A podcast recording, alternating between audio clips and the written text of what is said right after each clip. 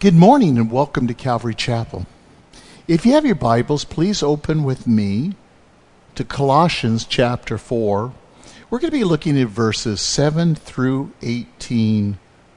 Let's read our text and then we'll pray together.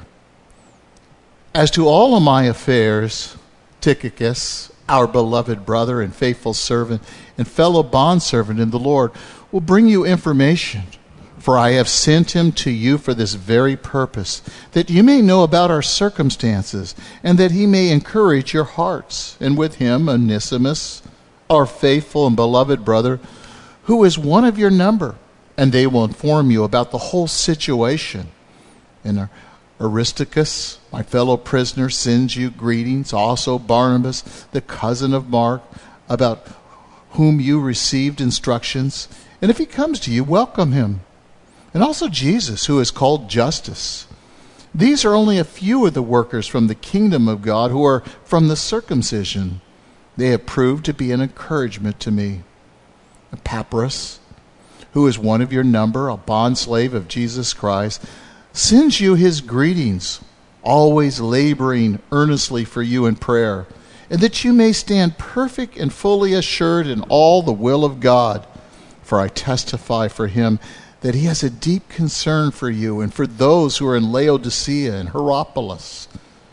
In verse 14, Luke, the beloved physician, sends you greetings, and also Demas. Greet the brethren who are in Laodicea, and also Nympha in the church in her house. And when this letter is read among you, have it also in the coming to Laodicea. Say to Archippus, Take heed the ministry which you've received in the Lord, that you may fulfill it. I, Paul, write this greeting with my own hand.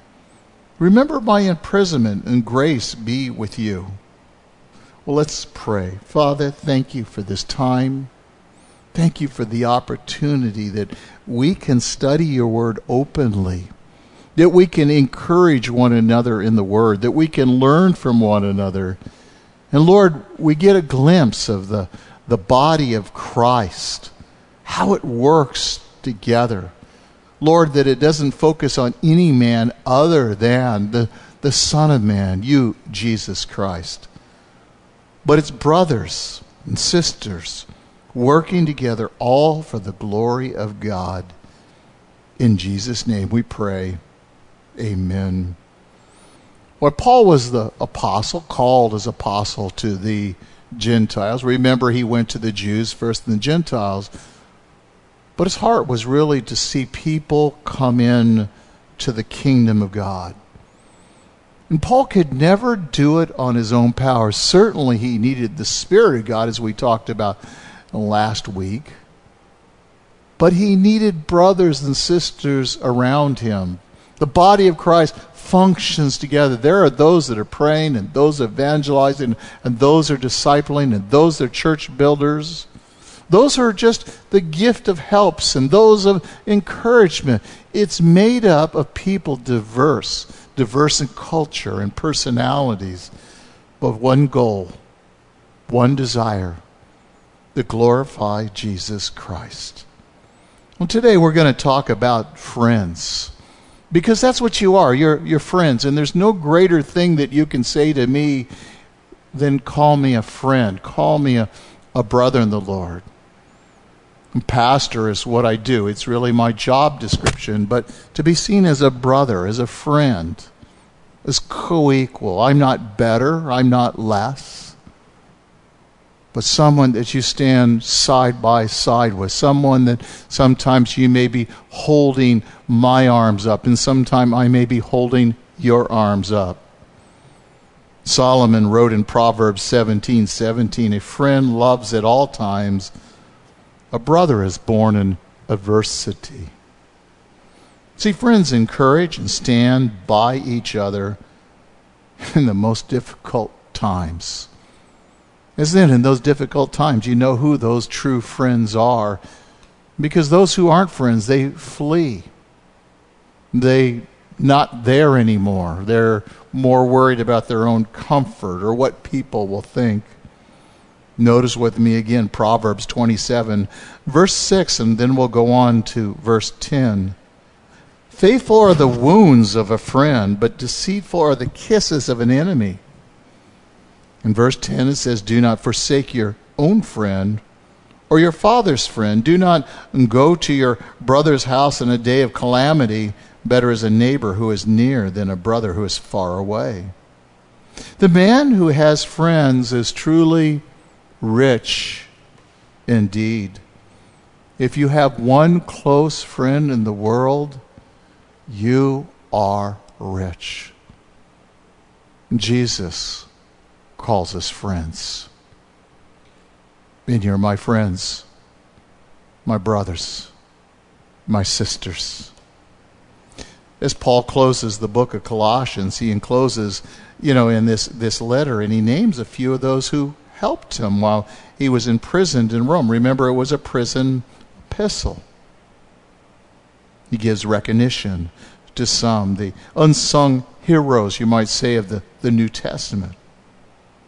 Which is a, a great encouragement when you stop and think about it, that we can find encouragement in here and, and say, I want to be like that, and, or I'm thankful I have people in my life like that. See, many of these stood faithfully alongside Paul through the good and the bad and difficult times, and they stood for the glory of God. See, each and every one was essential in fulfilling the ministry that God has called. See, God is the one that brings people together. He's the one that brought you here today. We stand as a, a group, a fellowship, assembly. God's knitting us and bonding us together and, and making this core that will impact those around us. Each are called, anointed for the ministry that they're, they're called to. He knew well that, that he could not have done it on his own. And no one can. See, godly leaders have always depended upon others to support them in, in the work.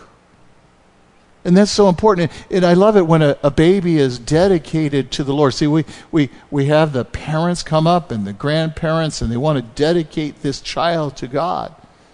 They say, God, we want to give back to you what you have given to me.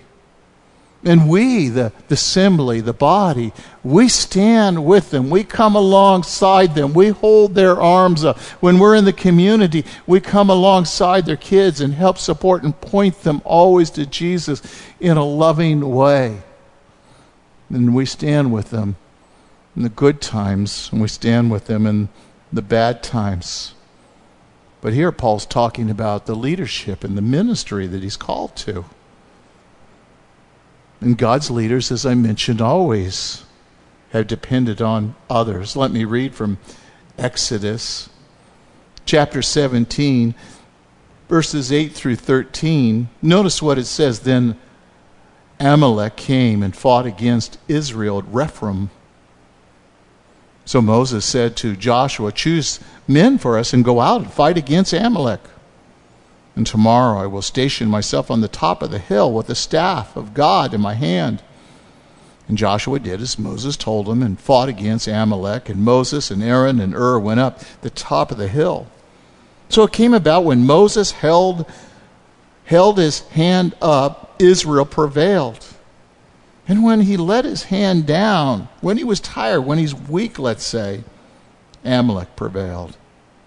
But Moses' hands were heavy. And then they took a stone and put them under him. And he sat upon it, and Aaron and Hur supported his hands, one on one side and one on the other. And thus his hands were steady until the sun set. So Joshua overwhelmed Amalek and his people with the edge of the sword. See, Moses couldn't have done it on his own. He needed Aaron and Hur. And God had brought them alongside, and, and God has brought you alongside. Uh, maybe here this church or someone else in your life to stand with them.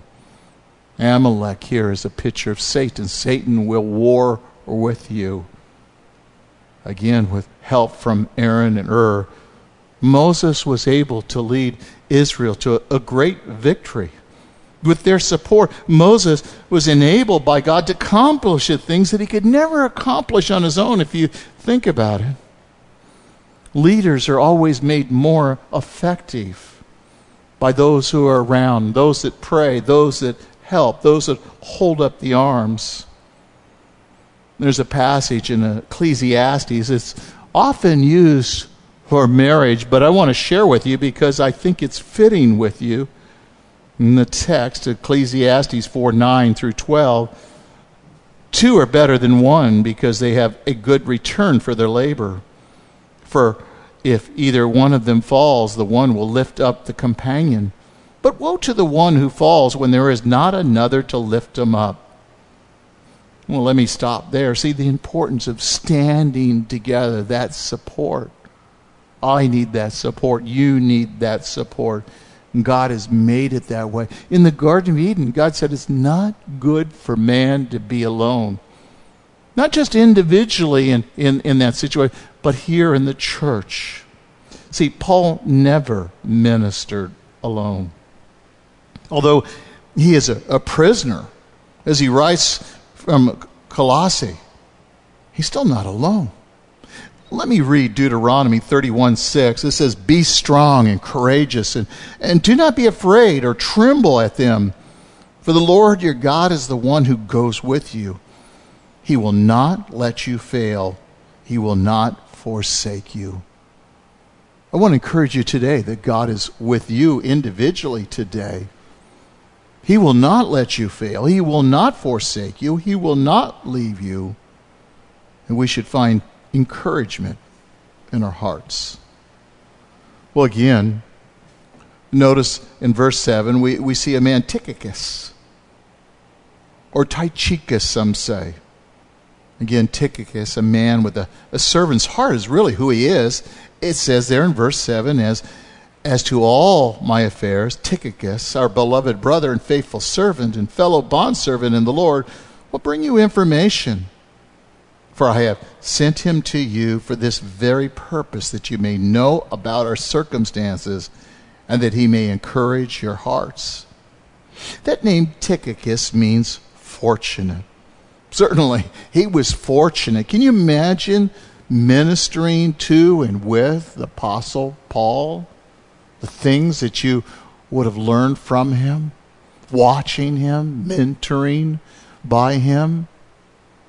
And we need to have people in our lives like Paul and, and uh, uh, a, a, be a Timothy and Paul. And here it's Tychicus. He, he ministered with him and ministered with him not just for a moment or two, but for years.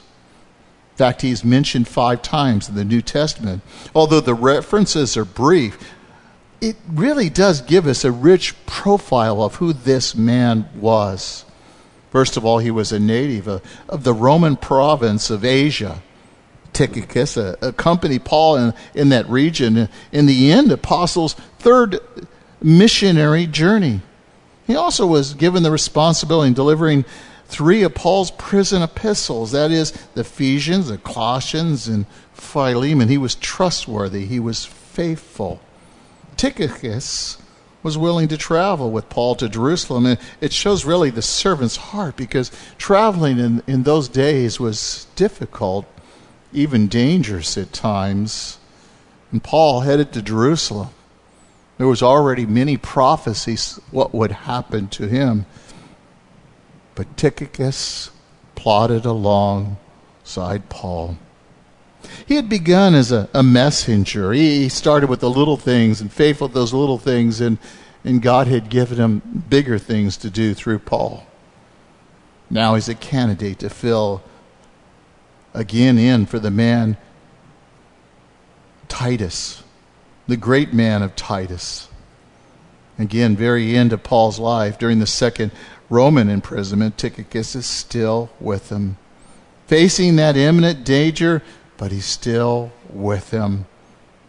Paul desired to see Timothy at the last moment because Timothy could not leave the congregation of Ephesus without a replacement. Paul sent Tychicus. He was the man that filled in the pulpit. He was the man that, if you need me here, I'm here. You need me here, I'm there. I'm here for the Lord. I'm here for you.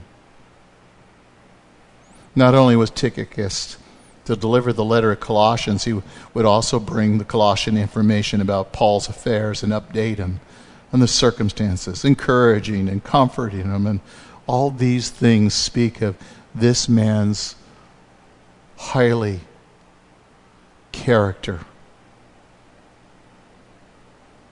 Now we see next, we see a man called Onesimus. It's in verse 9, and with him, Onesimus, our faithful brother, a beloved brother whom is one of your number.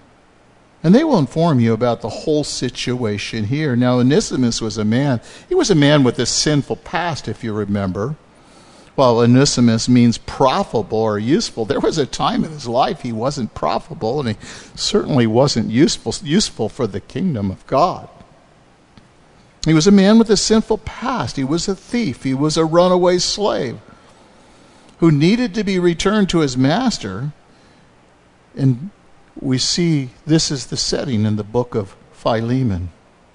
See, Philemon was one of the leaders of the Colossian church, and it's likely that the, the church even met in his home.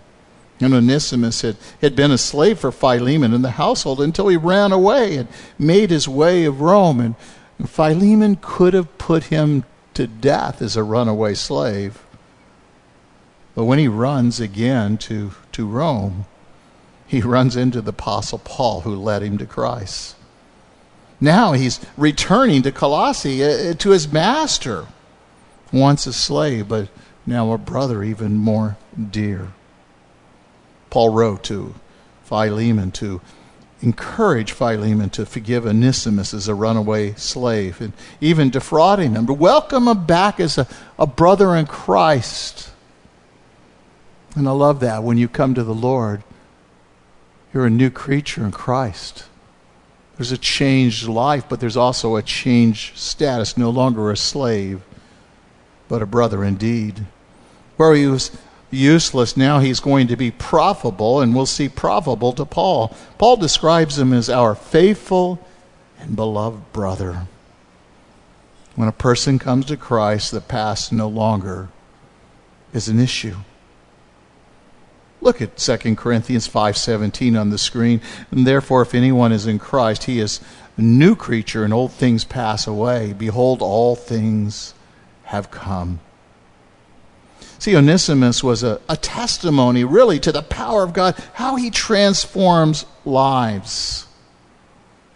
See, that's what we're, we're focusing on. These people that God uses, they're, they're diverse and different backgrounds, and, and some, again, their past is shady. But God, when He brings them the kingdom, they are new creatures in Christ. Look in verse 10 with me. We see Aristarchus, a man who had a, a sympathetic heart. Let me show you. Aristarchus, my fellow prisoner, sends you his greetings. See, Aristarchus was a, a Jewish Christian. It's in chapter 4, verse 11. But though, like many Jews of that diaspora, he had a Greek name, he was a native of Thessalonica. Aristarchus first appeared during Paul's uh, third year of ministry in Ephesus. He was seized uh, by a rioting mob and who was recognized as Paul's companion. He accompanied Paul in his trip to Jerusalem during a, a difficult time. And Paul writes to the Colossians, and Aristarchus is still beside the apostle, faithful. Notice what it called him a, a, a, fellow prisoner. We don't know if he chose to, to be with them there or, or he was so close in serving that they put him into prison with him. There are different opinions on what it is, but it refers to him as such because he shared Paul's prison existence. Maybe he just wanted to be there for Paul and saw what God was doing in his life, found encouragement in what God was doing and through those hands. Well, he chose to make Paul's lifestyle his own. Speaks of that sympathetic heart. He gave up his own freedom really to minister to the Lord, but to Paul's individual needs. See, the Lord's work would not be done if it weren't for people like Aristarchus who humbly bear the hardships without any fame, any desire to have their name known. Again, we find in verse 10, we find a man named John Mark, a man who has a really a surprising future. Again, in verse 10, it says also Barnabas, the cousin of Mark, uh, about whom you received instruction. If he comes to you, welcome him.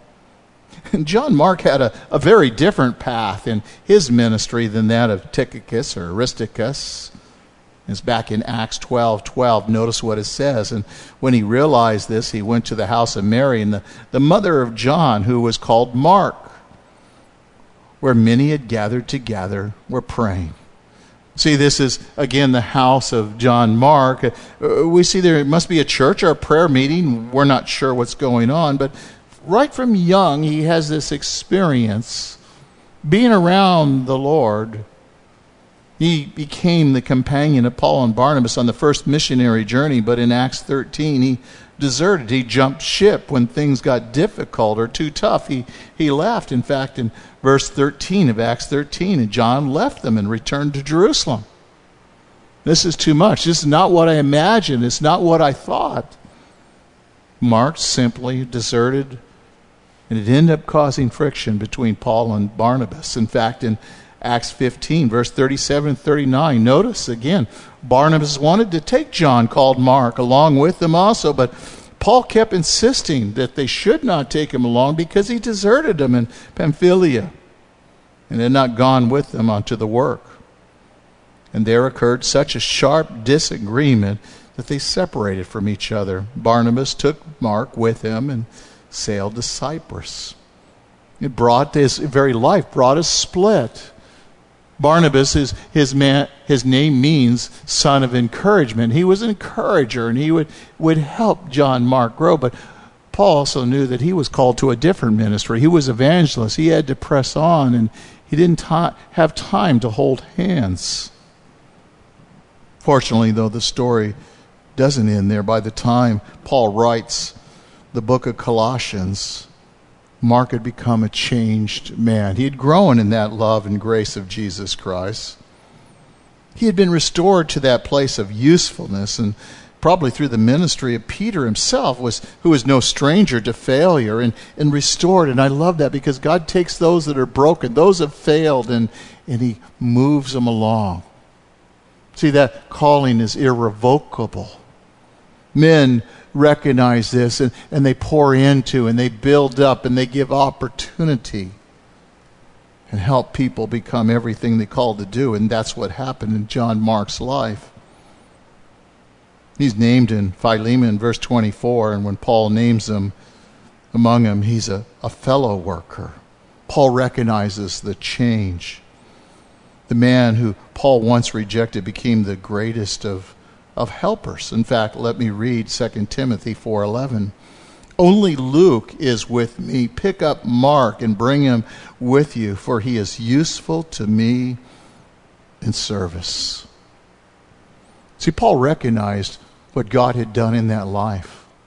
Now, we don't know if Paul was wrong or, or right in what he was doing. We just know that God caused it to work for good for those that love the Lord, call them according to his purpose.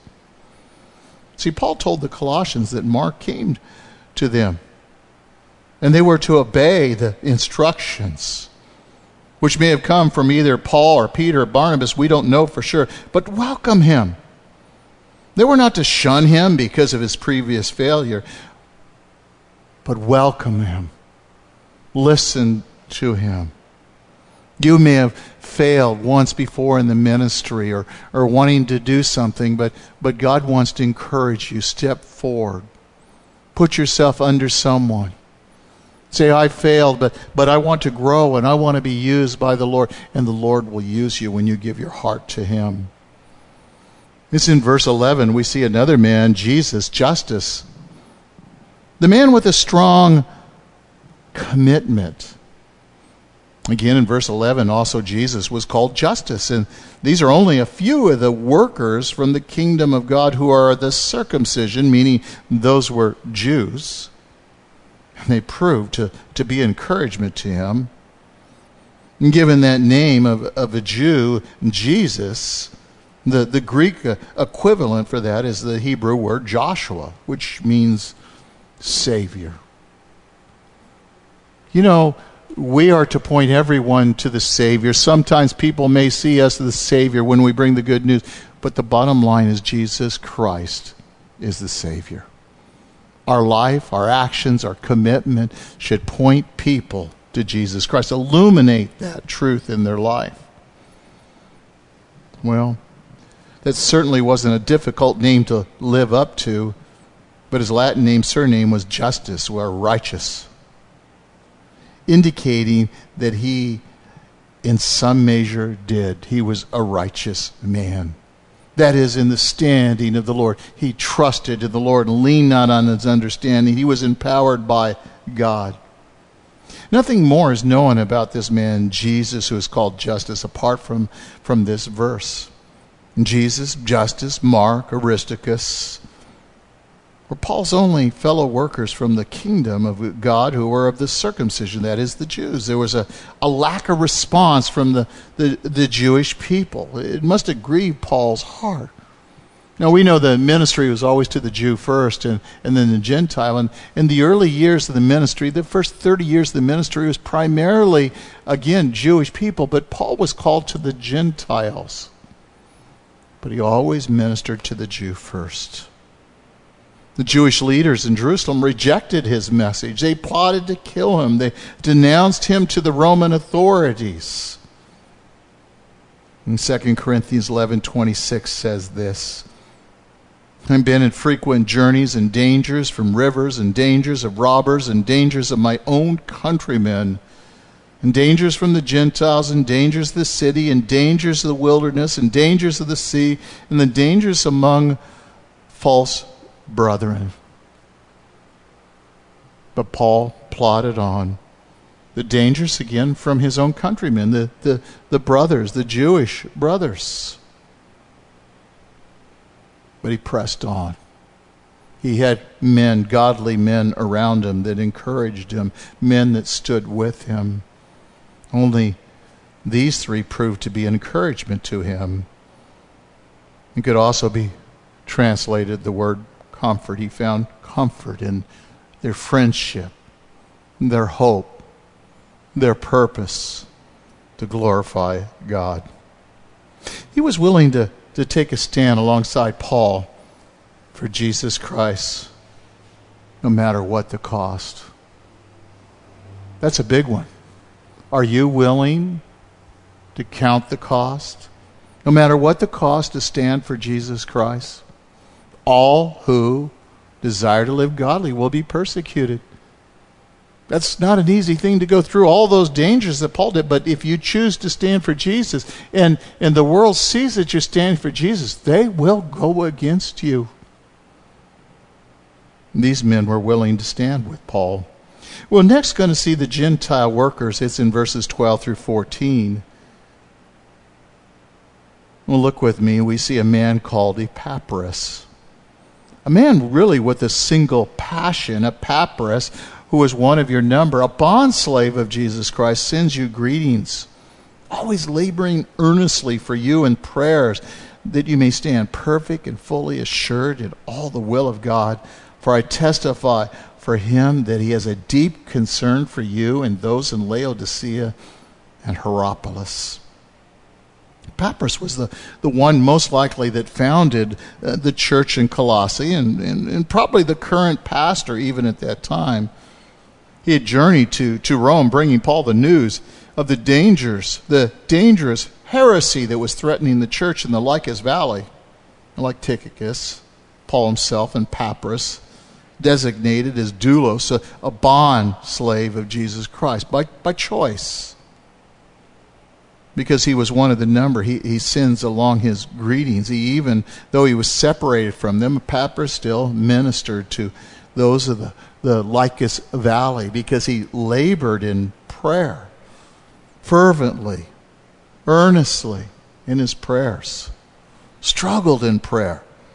God, mature them, grow them, protect them, Help them to reach out to those around. And that idea of struggling is much like Jesus in, in the agony of the Garden of Gethsemane when he sweat like blood, drops of blood, look like drops of blood from him. That agony is what he did for them. See, Epaphras was a living example. Paul's command to the Colossians devote yourself in prayer. How he spent that time laboring. Now, the goal of Epaphras' prayers was really the Colossians stand perfect and fully assured in the, in the will of God. Perfect, eh, that word teleos, meaning complete, mature, fully developed. That's every pastor should want the body of Christ to stand firm, see them grow, see them blossom, see them be fruitful. The day should come when one pastor passes the baton on to another, one elder on to another elder, and, and, and, or maybe even to sending out a church, a half a congregation going out and establishing a, a church in a community. People raised up teachers and worship people, children's ministry but being faithful. Again, the word for fully assured could be translated persuaded or satisfied fully. And Epaphras, like Paul wanted the Colossians to be mature and satisfied in all the will of God, knowing that joy of being right in the middle of the will of God. Having observed Epaphras firsthand, Paul bore witness to his deep concern in the Colossians. He probably prayed with them and prayed for them, especially for those in Laodicea and Hierapolis mentioned in our text. Verse 14, there's another man. Notice Luke. A man with a, a specialized talent. He was Luke. Eh, verse 14 says he was a, a beloved physician. Sends you his greetings. Luke was Paul's personal physician as, as well as his close friend and companion. He was a Gentile believer who traveled frequently with Paul on his missionary voyages. It may, in fact, have been Paul's reoccurring illness in that first missionary journey that prompted him to take Luke along on the second. Like Paul, he was educated, he was cultured, and evidenced by the, his literary skills and the quality of the Greek in the Gospel in the book of Acts. Luke is mentioned by name only two other times in the New Testament. Three times his name appears. It does so in Paul's writing from prison, in Philemon, verse 24, and also in 2 Timothy 4:11. He recorded the facts. He helped. It wasn't important that his name was known. What was important is the name of Jesus Christ was known. After joining Paul on the second missionary journey, he was with them for most of the remainder of Paul's life until the end. He was truly a faithful brother to the end. There's another man mentioned briefly in verse 14. Notice the name Demas. Demas was a man with a sad future. See, Paul mentions Demas here.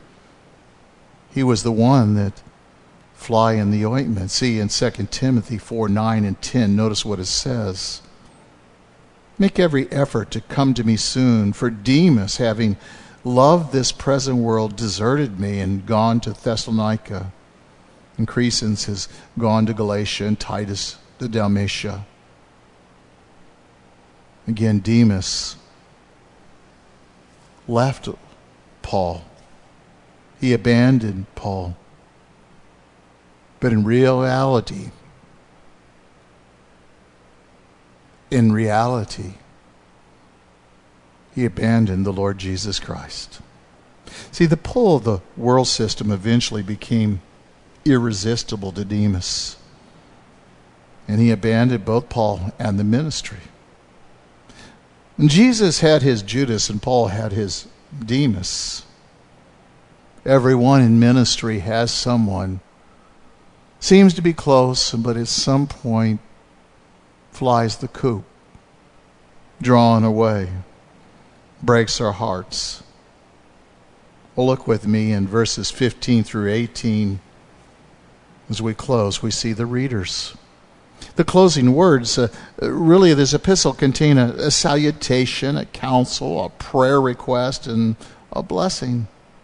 Verse 15 says, Greet the brethren in Laodicea, Nympha, and the church that is in her house. Since the name is, is given, she must be, you know, influential believer. What I like is the, the church meets in her house. See, the church is the people, not the building. We sometimes get that confused. And jumping to verse 16, it says, When this letter is read among you, the Colossians that is, have it also read to the church of Laodiceans and you, and for your part, read my letter that is coming from Laodicea. They, they read the letters because they didn't have Bibles like we have today or be able to put the scripture on the screen like we do or on our, our phones. So they read it aloud. Just as when I begin, I, I read the whole text in its context aloud, and then we look at it individually. Because there's something when you hear it and you read it, and I put it on the screen, and it sinks in. And we're fortunate today that we have those opportunities to read the word privately in our home. But they hung on every word. They made their notes. They copied these so they would have it for themselves. Well, the Epistle of Colossians also was sent to the church, to that church, that is the Laodiceas. And they would exchange these, and they would circulate these letters from, from Paul. And they found encouragement and exhortation because the churches all had people in them, and people all have the same problems. Maybe you don't have the, the struggle that I have, but someone else has that struggle, and we can identify with each other.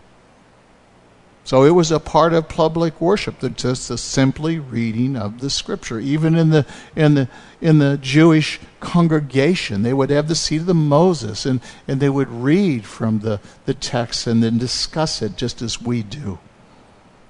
It appears that Archippus was responsible for the church. Look at verse 17 and, and say to Archippus, Take heed to the ministry which you have received in the Lord, and you may fulfill it. He was to be watchful over the ministry. And the command earlier was translated, Beware, and, and denote the scrutiny. And what's in verse 18? Paul writes, He says, I write with this greeting with my own hand, remember my imprisonment, grace to you.